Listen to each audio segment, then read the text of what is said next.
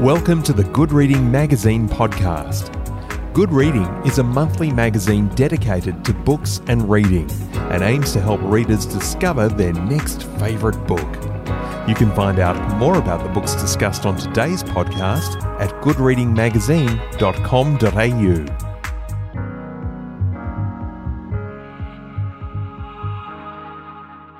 When you hear about people throwing out phrases like the world stopped or I saw stars, I always thought it sounded like a bit of bullshit. But as I shook this woman's hand, the electric current that ran between us was instantaneous. Energy ran between us, or perhaps just coming from my end. It was as close to an out of body experience as I could have ever imagined, and I'd never felt anything like it before in my life. Time stood completely still. And yes, I am now one of those people who says that stars surrounded her in slow motion. Sophie Cachia is the co founder of Australian sleepwear company Cachia. Sophie is an online digital marketing expert and is known for her blog, The Young Mummy. Today I'm talking to Sophie Cachia about her book, and then there was her. Sophie Cachia, welcome to the Good Reading Podcast. Thank you for having me. As I shook this woman's hand, the electric current that ran between us was instantaneous. How do you regard that moment now, and what part did writing this book play in reconciling or reassessing those aspects of your life? I still recall that moment like it was yesterday, and I, I don't think I'll ever forget that because it was certainly a first for me. I'd fallen in love with my husband at such a young age, and I think what I've learned now is the love that I felt as a teenager and as you know what I now realize is still a very young woman compared to later in my 20s when I was at a stage where I was really just only starting to discover myself. I felt real feelings. I didn't just feel crushes or you know a bit of lust over someone. That moment will forever stand in my mind as like I say an instantaneous out of body experience. You know, I sit here now and if I close my eyes, I can certainly still feel those those currents that I talk about.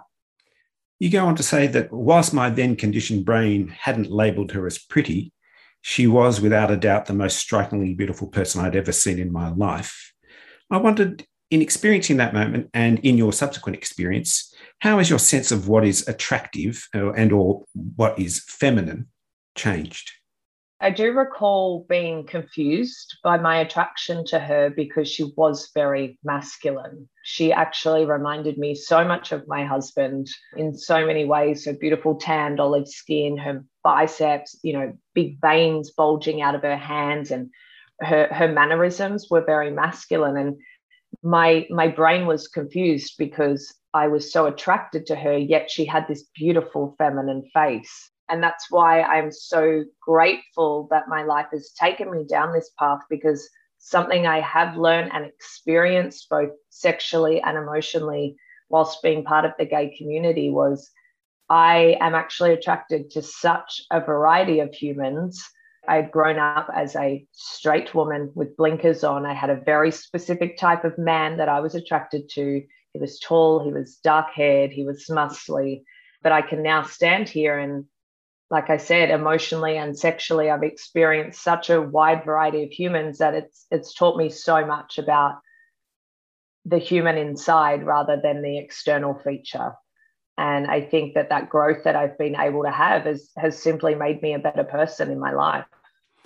Talking about your husband, your husband Jared Cachia, your book actually begins with your former husband's account of the changes in your relationship why did you choose his voice as the starting point for this book? It was really important for me to firstly ask Jared if he was comfortable to do that. And I think that's because I have lived out, you know, the majority of the last decade online where readers, fans, um, people with interest have heard my words, they've heard my side of things, or perhaps they've felt that I have molded things to sound certain ways.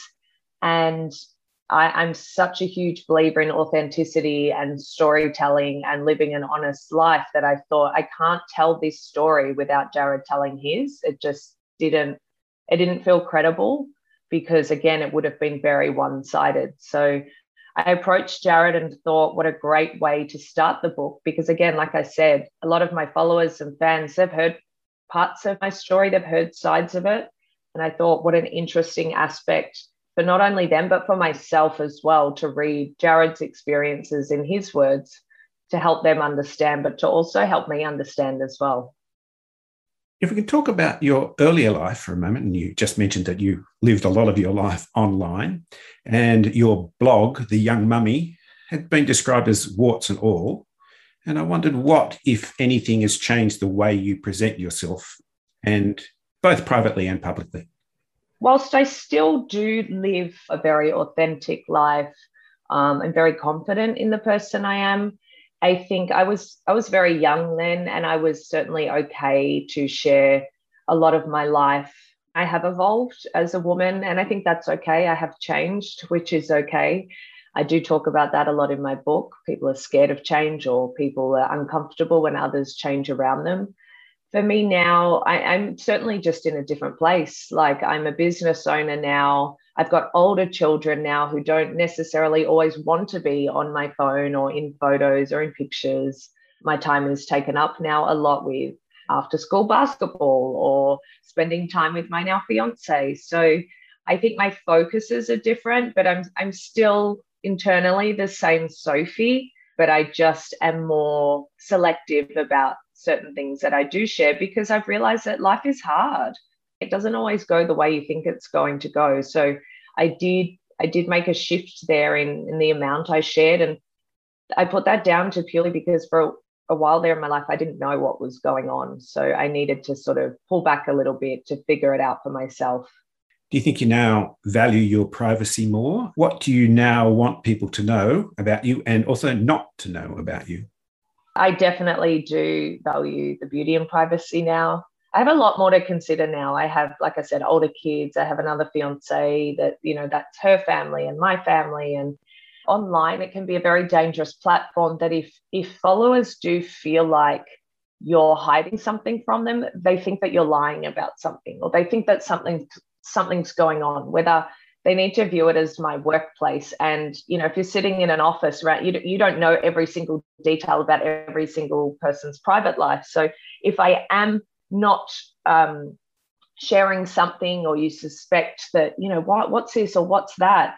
That's purely because i don't want to share it. And and i have struggled with that entitlement that does come with the social platform and and the followers that do believe they're entitled to every possible facet of my life. And maybe that's my fault because I did that for so long. I think it's about now protecting my children, it's protecting my relationship. And the reality is, is people people will always think they know based on, you know, a few little squares that I share. But the reality is, is if I'm sharing 10 stories a day, that's, you know, it's two minutes of a 24 hour day. So um, for me it's still that i'm still the same sophie but i do i really do value that privacy and i i have a lot more people to protect now than i think 20 year old sophie did. You're the youngest of a family of four girls. Would you say you were a typical girl if there is such a thing? No especially back then. Perhaps now i would have been but back then no. So you know, we were all brought up to, to play netball, and I was very, very talented at netball, but I was always playing cricket. I was always with a footy in my hand.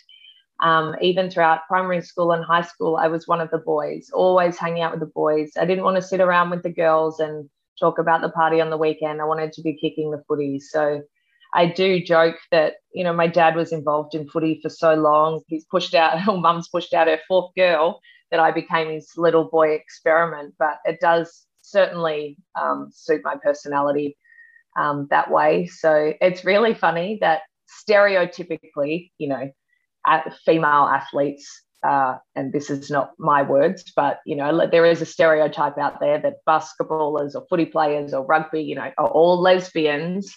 And my sisters and I would say, statistically, one of us is going to be gay. Who's it going to be? and it's like, oh, well, sorry, I'll take that one. So as no, as a little girl, I, I don't ever recall doing stereotypically little girl things. No, I don't recall Barbies. I don't recall dress ups very much. I, I do remember a lot of cricket and a lot of footy. And you now have children of your own, of course. I wondered what approach you took with your own children about the way your personal circumstances had changed. Prior to, you know, any of my life changing, prior to thoughts of separation coming in, Jared and I have been extremely open and honest with our children about life. And that a huge part of that was welcoming um, all humans in all forms, whether that was um, LGBTQIA plus community, whether that was disabilities, whether that was people of color, we would always say, Hi, you know, this is cool. Look at this. That person's in a wheelchair. How cool. They can go really fast. And so I think whether some parents, and for so long, and I know I certainly was brought up with it, it was like, Oh, shh, don't talk about that. You know, my daughter will very often say, Oh, mummy, look at her brown skin. And instead of shushing her, I'm saying, I know, isn't she beautiful? Um, look at her beautiful brown skin. So I recall in those moments sort of being shushed, like it was taboo, like don't talk about it, which then implies that there's something wrong with it.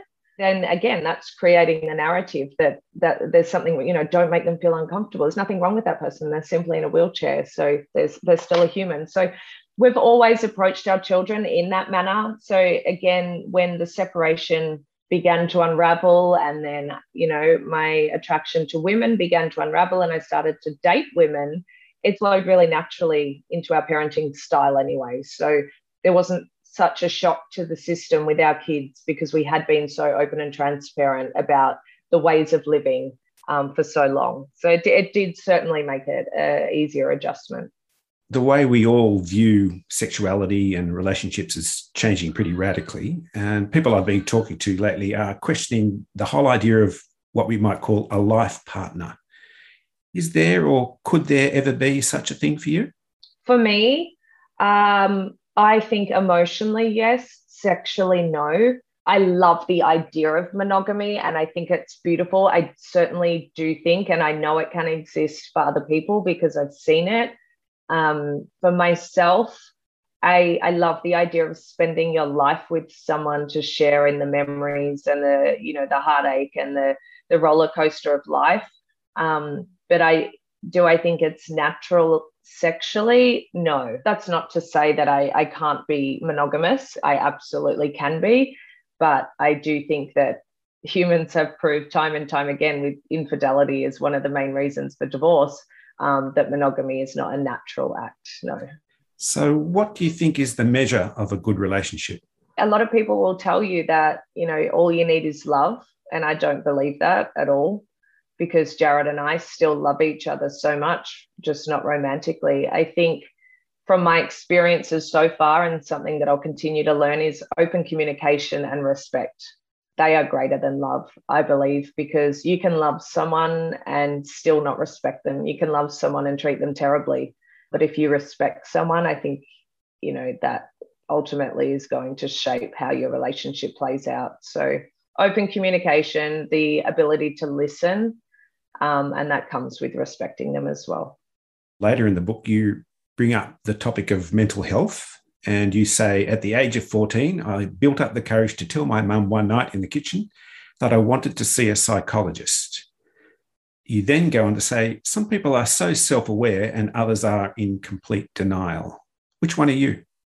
Uh, now I'm very self aware, very. But again, you know, this book is all about my personal experiences that I've um, had throughout my life. And I know I've certainly had and still have family members that just are in complete denial about any issues that they may be facing. Um, I've had friends, and I do love, though, that this whole taboo, you know, um, feeling around mental health is changing. You know, I feel like every person I talk to now, we're discussing what treatment we're having or what medication we're on or how's your anxiety today and it's I do, I do remember my dad saying to me, Oh, I feel like everyone has depression these days. I said, No, dad, they always did, but people are just more comfortable to talk about it now. That's why it feels that way. Um, so I'm extremely self aware. I'm extremely in tune with my energy and with off feelings, pinpointing what my anxiety is from. And if I can't find a trigger, then I'm back at my doctor talking about it. Do you think everybody needs a good psychologist? everyone. Um, I think everyone needs to talk a lot more. Yes. Now, whether that's to a professional or to a family member, to a confidant, I think everyone does need to talk a lot more. Yes. I've just got one more question for you, Sophie. Well, it's in two parts. What do you want women to take from this book, and what do you want men to take from this book? Um, I'll start with men first. I think, um, again, going back to what I said about actually trying to understand a person and that's understanding them as they evolve as well. So if you're in a relationship, the person that you married might unintentionally be someone else a decade later. You know, I, I, talk about my attraction to women. It wasn't like one day I woke up and flicked that switch on the wall and I said, Oh, I feel like being a lesbian today. It was a natural course of my life that happened. Yes, I I probably could have put a stop to certain actions in my life, but would that have been Sophie living her authentic life? No, which is everything I'm against. So, um, welcoming change, I think, for both men and women, welcoming change, um, whilst it might be uncomfortable, a lot of change in our life is completely out of our control. And that's just part of growing and, and moving through life. But for women, I think we always do talk about it. And I say it in my book that this this quote of oh we've got one life you've only got one life to do it but we often don't actually do any of the things we want to so i'm really proud of myself for taking a chance i never had the answer then and part of my life i, I don't have the answers but i will always chase what i think you know is exciting or that you know i, I could have stayed i could have stayed and been a, a good mom and, and a good wife and protected my children's feelings but now my feelings my children get to um, look at their mum and see that she chased happiness. She's happier than ever, that our family dynamic has worked out beautifully, and that everyone can still love and respect each other. So that's what my my children get to see now. So for women, I think it's whether it's job, relationship, friendships, don't be scared of change and don't be scared of the unknown too. Well, there's certainly a lot to explore in this book. And Sophie Cachia, thank you for joining me on the Good Reading Podcast. Thanks so much. That was great. I've been talking to Sophie Cachia about her new book, And Then There Was Her. It's published by Simon & Schuster, and you can find it at goodreadingmagazine.com.au. My name's Greg Dobbs, and thanks for listening. Subscribe to Good Reading print and online magazine at goodreadingmagazine.com.au.